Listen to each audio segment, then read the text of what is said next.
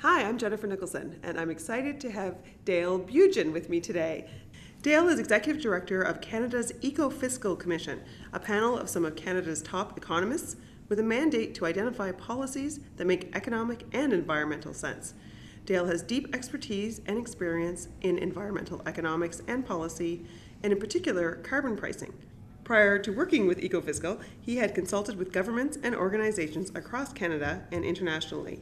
He also worked as a policy advisor with the National Roundtable on the Environment and the Economy. Dale holds a master's degree in resource and environmental management from Simon Fraser University and bachelor's degrees in mechanical engineering from the University of British Columbia. Thanks so much for being here, Dale. My pleasure. Thank you. So today we are going to talk about carbon pricing. Great. And this is an area that uh, I think a lot of people are quite confused about. Sure. It certainly um, ha has been a hot topic for, for you know, more than a few years now, but it's still somewhat misunderstood. So let's start by talking about what actually is carbon pricing. So carbon pricing is policy that makes it more expensive to produce greenhouse gas emissions, or carbon dioxide, or methane, or other G H Gs, greenhouse gas emissions. And in more concrete form, that can take really a few different ways. So you can price carbon by a carbon tax, that is setting the price on carbon directly and charging people based on the carbon content of the fossil fuel they use. So B C has had a carbon tax since two thousand eight. So it originally started at ten dollars per ton, rose to thirty dollars per ton. Wow. It's a, quite an inflation. Uh, it's, it's relatively gradual. That was over several years and stayed at thirty dollars until this, this most recent election in B C. The new B C government has planned to increase that carbon tax again to begin its gradual increase. And just to put that in context, you can think of thirty dollars per ton of carbon as around three and a half cents uh, per liter of gasoline. So, okay. so it, it gives you a little incentive, but not ridiculous incentives either. It doesn't, doesn't uh, change the economics of owning a car, at least at low carbon costs. Exactly.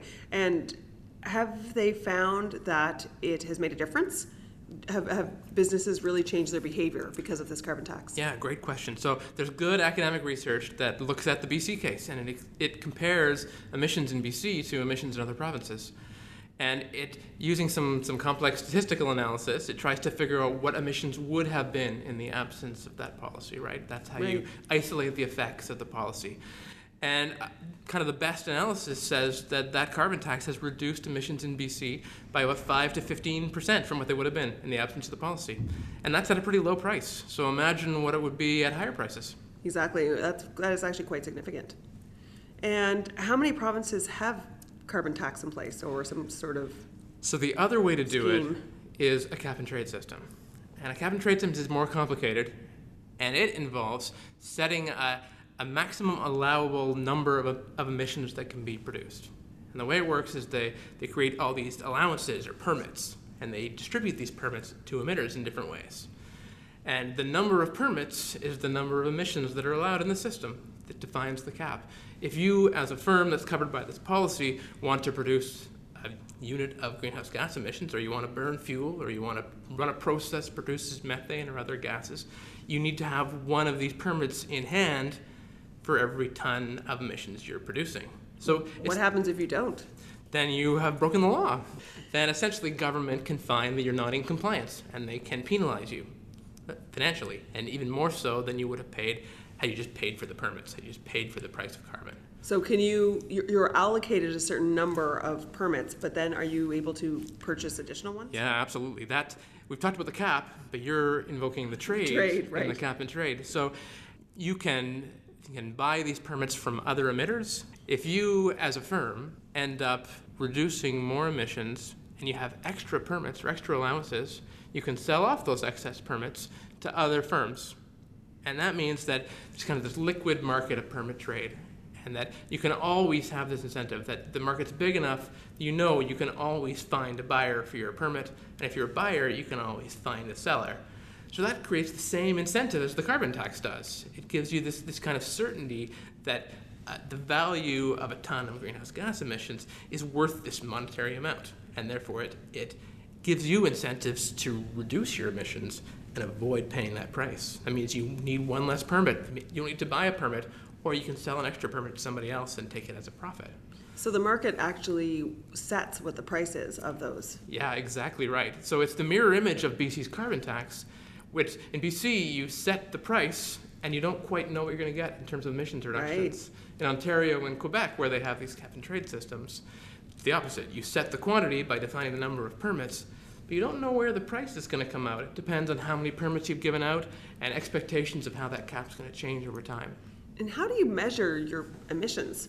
Is there, is there um, you know, being, being a C P A, we mm-hmm. think about auditors and auditing, which can be used for all kinds of different sorts of financial transactions, but how do you actually audit emissions? Yeah, so it's, it's a really good question. It's kind of a tricky question. So let me take a step back to help.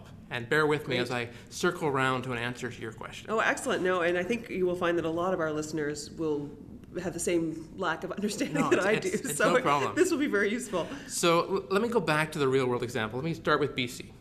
The B C tax is actually really easy to administer because it's only applied to fuels, fossil fuels, that when you burn those fossil fuels, it produces greenhouse gas emissions, it produces carbon. And how many tons of carbon dioxide that are produced from using that fuel is pure chemistry. It's, it's just fixed. If you're burning gasoline, you get a certain number of tons of greenhouse gas emissions. If you're burning coal, you get a certain number of, of tons of greenhouse gas emissions. Right. So that's really easy to measure because you can measure how much fuel you're using and of what fuel you're using. So you actually look at what you've consumed in your processes, and then you can apply the tax. And it's even easier than that because the tax is applied to the fuel distributors. It's applied upstream. Before you buy it. That's right. So if you're selling fuel or importing fuel in B C, then you are paying that carbon tax to the government. You then pass on your costs of course. to the buyers of your fuels.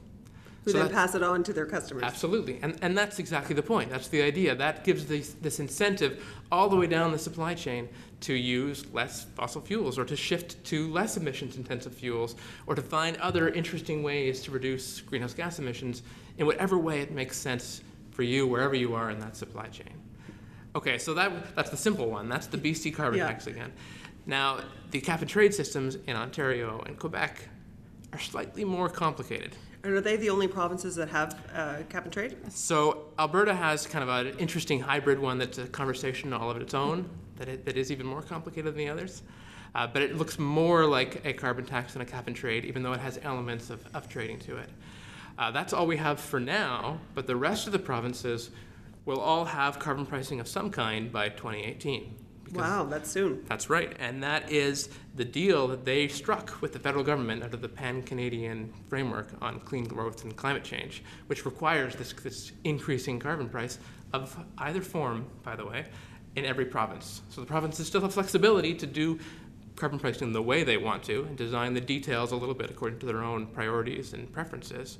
But the bottom line is there's going to be carbon pricing in every province quite soon. And the result of that will be a change in behavior.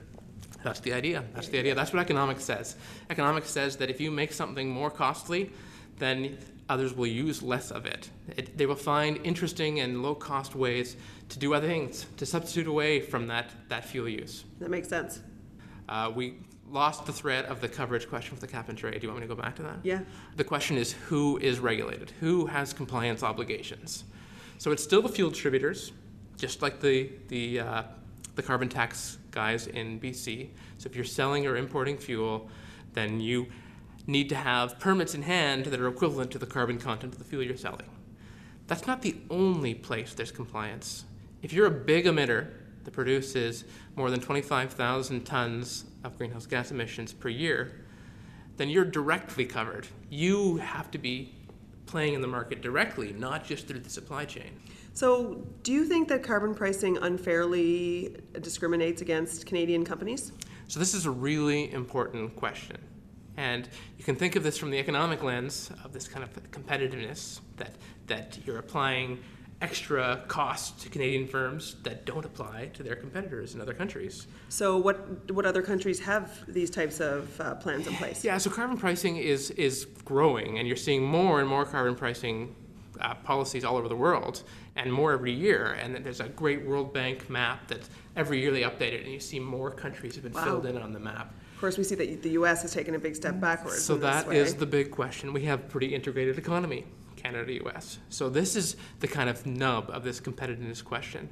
If we are pricing emissions in Canada, does that simply mean that investment and production and even emissions are going to just cross the border? They're going to seek out the jurisdiction with weaker policy? That's not a good thing if so, right? Because it means we've got some lost economic activity. We've got things happening elsewhere rather than here. You're making it less competitive for firms to invest here.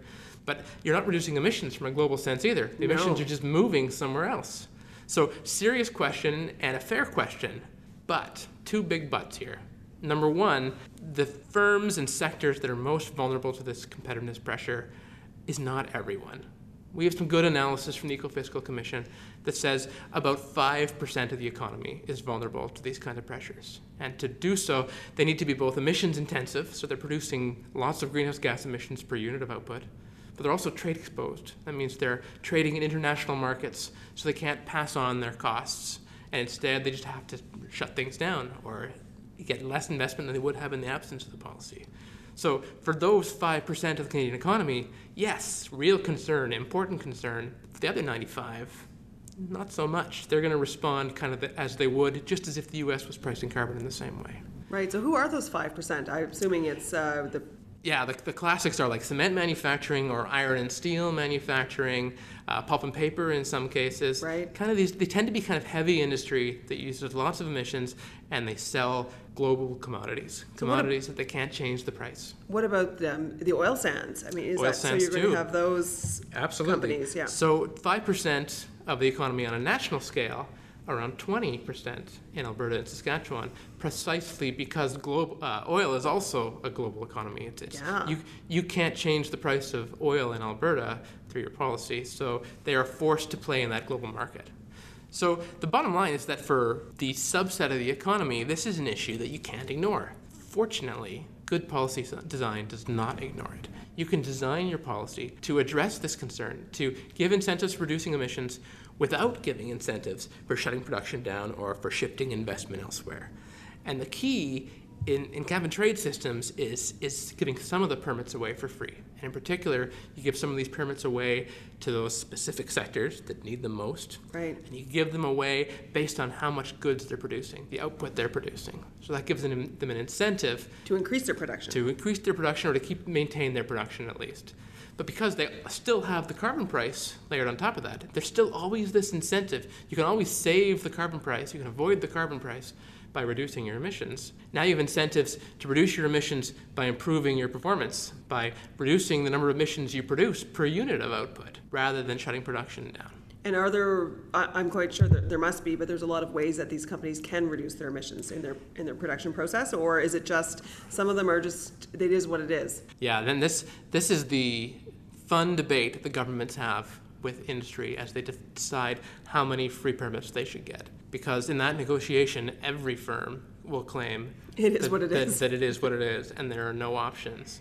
And if there's anything we should learn from, from carbon pricing and from markets, that sometimes there are incentives to do things that they don't even know yet. I mean, it's not just emissions reductions today, it's also emissions reductions over the next five or ten or twenty years. So if the carbon price is giving them incentive to invest in new innovations and new technologies, they're going to allow them to avoid carbon liabilities in the future. That's part of what's supposed to happen. That's part of how the system works. Right, so by putting these in place now, it really does push people to look for better ways to do things. Yeah, absolutely. So to close the loop on the, the competitiveness issue, you can do the same thing in, in price-based system, and that's the essence of Alberta's system. We haven't talked about Alberta's kind of funny hybrid system yet. Essentially what it does is it has a carbon tax on fuels, just as the cap and trade systems do, and it has this system called output-based allocations for everybody else, for these large emitters, just as the big cap and trade systems have compliance. The difference here is that there's an unlimited number of additional permits, essentially, available from government. So it's not just that there's a cap defined by the number of permits in the system, it's that if you're a, a regulated entity, a big emitter in Alberta, so you're a big oil sands facility or a big manufacturing facility in, in petroleum products or whatever you are, but you have a large number of emitters and you're above that big emitter threshold, you can reduce emissions, you can buy offsets, or you can contribute to this technology fund. You can essentially pay government a fixed dollar per ton for any emissions you have, that you are above the sector level benchmark. So if you're one of the top performers in your sector, maybe you have no compliance obligations, maybe you're fine. But if you're a low quartile performer in terms of your emissions, you might have a fairly significant compliance obligation. Then you have to either find more permits from other, other traders in the system, kind of like cap and trade, but the difference is you could also just chip in money to government directly. And because they've set that price directly, that makes it look more like a carbon tax than a cap and trade system, because you know what the price is. There is no uncertainty in that system. You know what the price is. And why do they have this complicated hybrid system? uh, so you can blame another economist. Andrew Leach is an economist at the University of Alberta, and he chaired a panel that, that underwent this process over about a year uh, in the early days of the N D P government in Alberta. And his mandate was to come up with a carbon pricing system that worked for Alberta. And he is absolutely aware that this competitiveness leakage issue in Alberta is significant, that twenty percent of the economy is not small. Right. And that he had to design a system that accommodated that, that, that issue, and this system does. But it also gives certainty. Unlike a cap and trade system, we know exactly what the price of carbon is going to be in Alberta over the next few years, because it's been defined by this, this price you can contribute to government. You can, you can just pay this price at a fixed rate. So it means that we don't know for sure how many emissions will be reduced in the system, but we do know the price. Back to that fundamental trade-off between uncertainty in price versus uncertainty in quantity of emissions. Wow, it is very complicated. It's fun, fun. and fun. And what is the impact on greenhouse gas emissions globally? I mean, does Canada really make a difference? Can we make a difference? Does it matter? Yeah, so this is what economists like to call a collective action problem. And it means that we are all contributing to the problem, and as a result, none of us have incentive to act alone. We all have incentive right. to free ride on the others. Canada could hope that everyone else in the world reduces their emissions to avoid the really, really costly impacts of climate change. Well, I think we're seeing it now with the intensity of yeah, the storms that, that have just happened. That's it's, right. So, so simply hope, simply ignoring the problem isn't really an option. No. We, and it's, it's at least a very costly option. The costs of climate change are going to be increasingly significant, and they're going to matter. There's a reason why governments are mobilizing around the world to start to try and avoid some of those costs. That being said, free riding on others isn't a great option either. It, Canada has, this, has a role as a global citizen, and if we are contributing to these problems, we should be contributing to the solutions as Absolutely. well.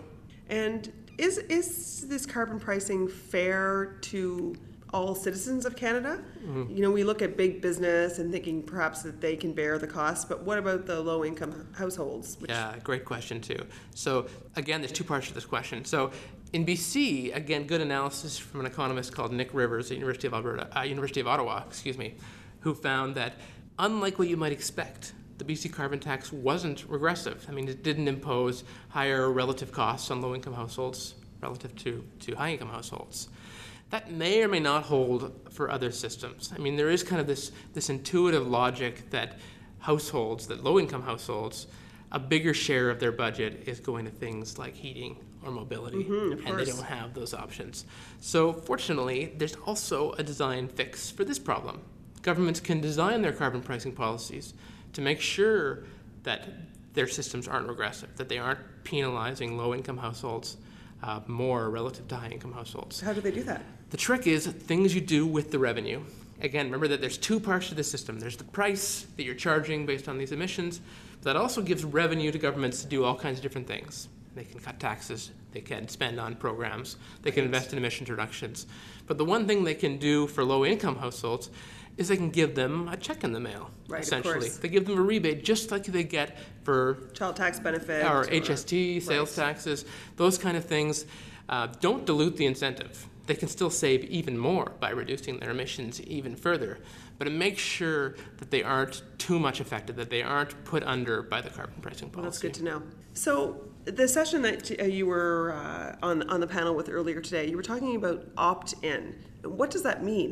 I mean, does this mean that this is a choice, that people can choose to participate or not?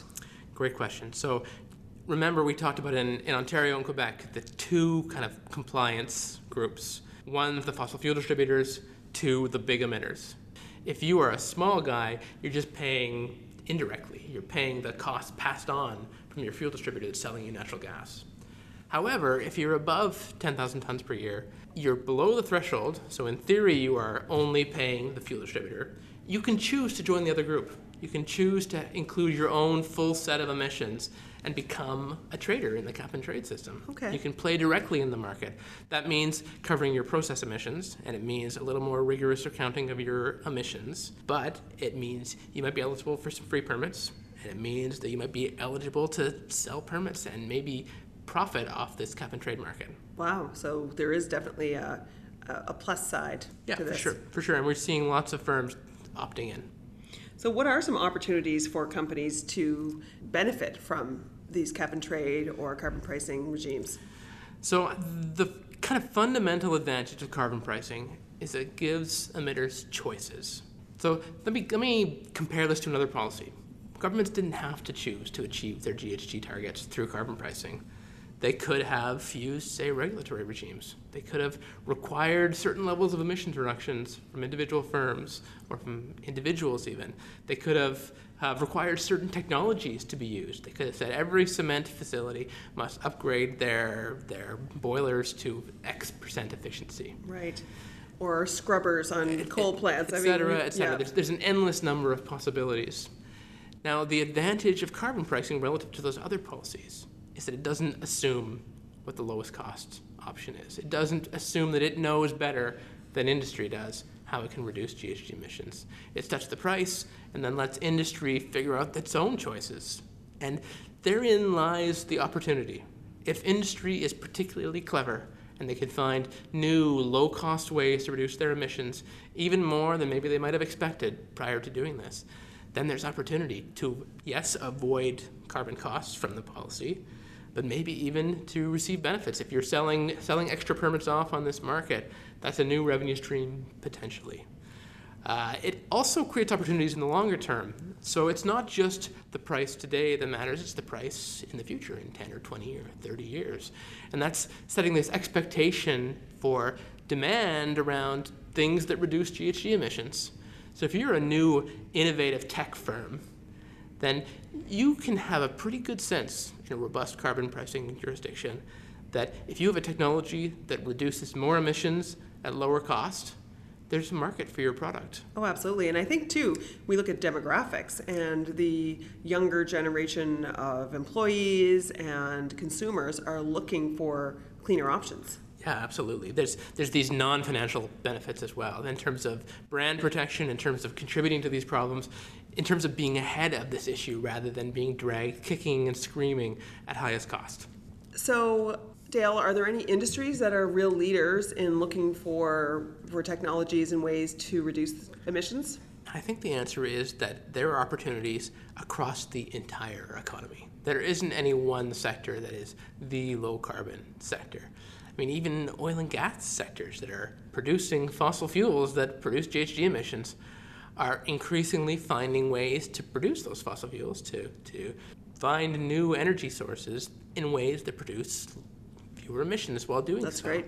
So you have to think of the winners as not just being clean tech. You have to think of winners as being everyone in the economy contributing to normal activities, albeit at a little fewer emissions than the normal way of doing things. Yeah, and it's always such a trade-off because clean tech is great, but it's not often as efficient as some of the the uh, fossil fuel-based uh, energy producers. Yeah, don't get me wrong, clean tech is fantastic, and, and we are going to need even more innovation and more clean tech to achieve the emissions reductions that we're going to need. Carbon pricing creates that innovation incentive. It, it sets that expectation that things that reduce emissions are valuable things and are worthy of investing some R and D, even if the return on those investments is uncertain. And what do you think are some of the new up-and-coming technologies? Huh. So I will resist that trap, and, and, and here's why. Because the, the big advantage of carbon pricing is that we don't need to know. We don't even need to pretend to know exactly what emissions reductions are going to come from, exactly what technologies are going to drive it. We don't know whether it's going to be E Vs or hydrogen vehicles or whether it's going to be hybrid vehicles or whether it's going to be all public transit. It's, in reality, it'll be some combination of those things.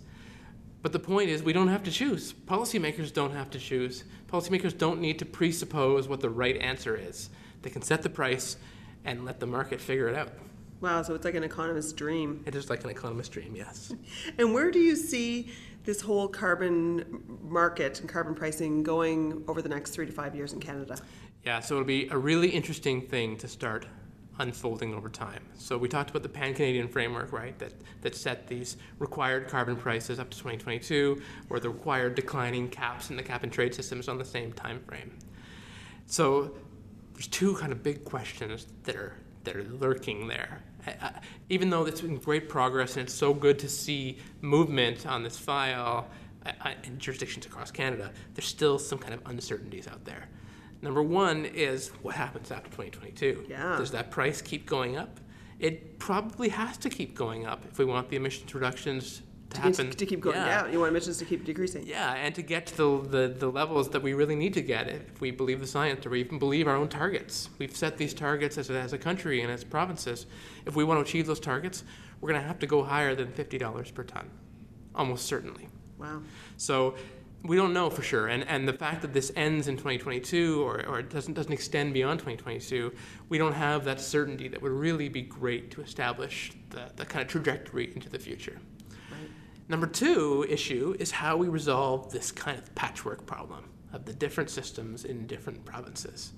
And that patchwork is entirely practical. There's a reason why we have a patchwork. We had existing provinces that had already taken leadership, had already had systems that worked really well. And the P C F, the Pan-Canadian Framework, accommodates those existing systems in kind of a, a flexible, useful, practical way. That being said, I do wonder whether in the long run we're going to need even more coordination. We're going to even need, need even more consistency and harmonization across the provinces.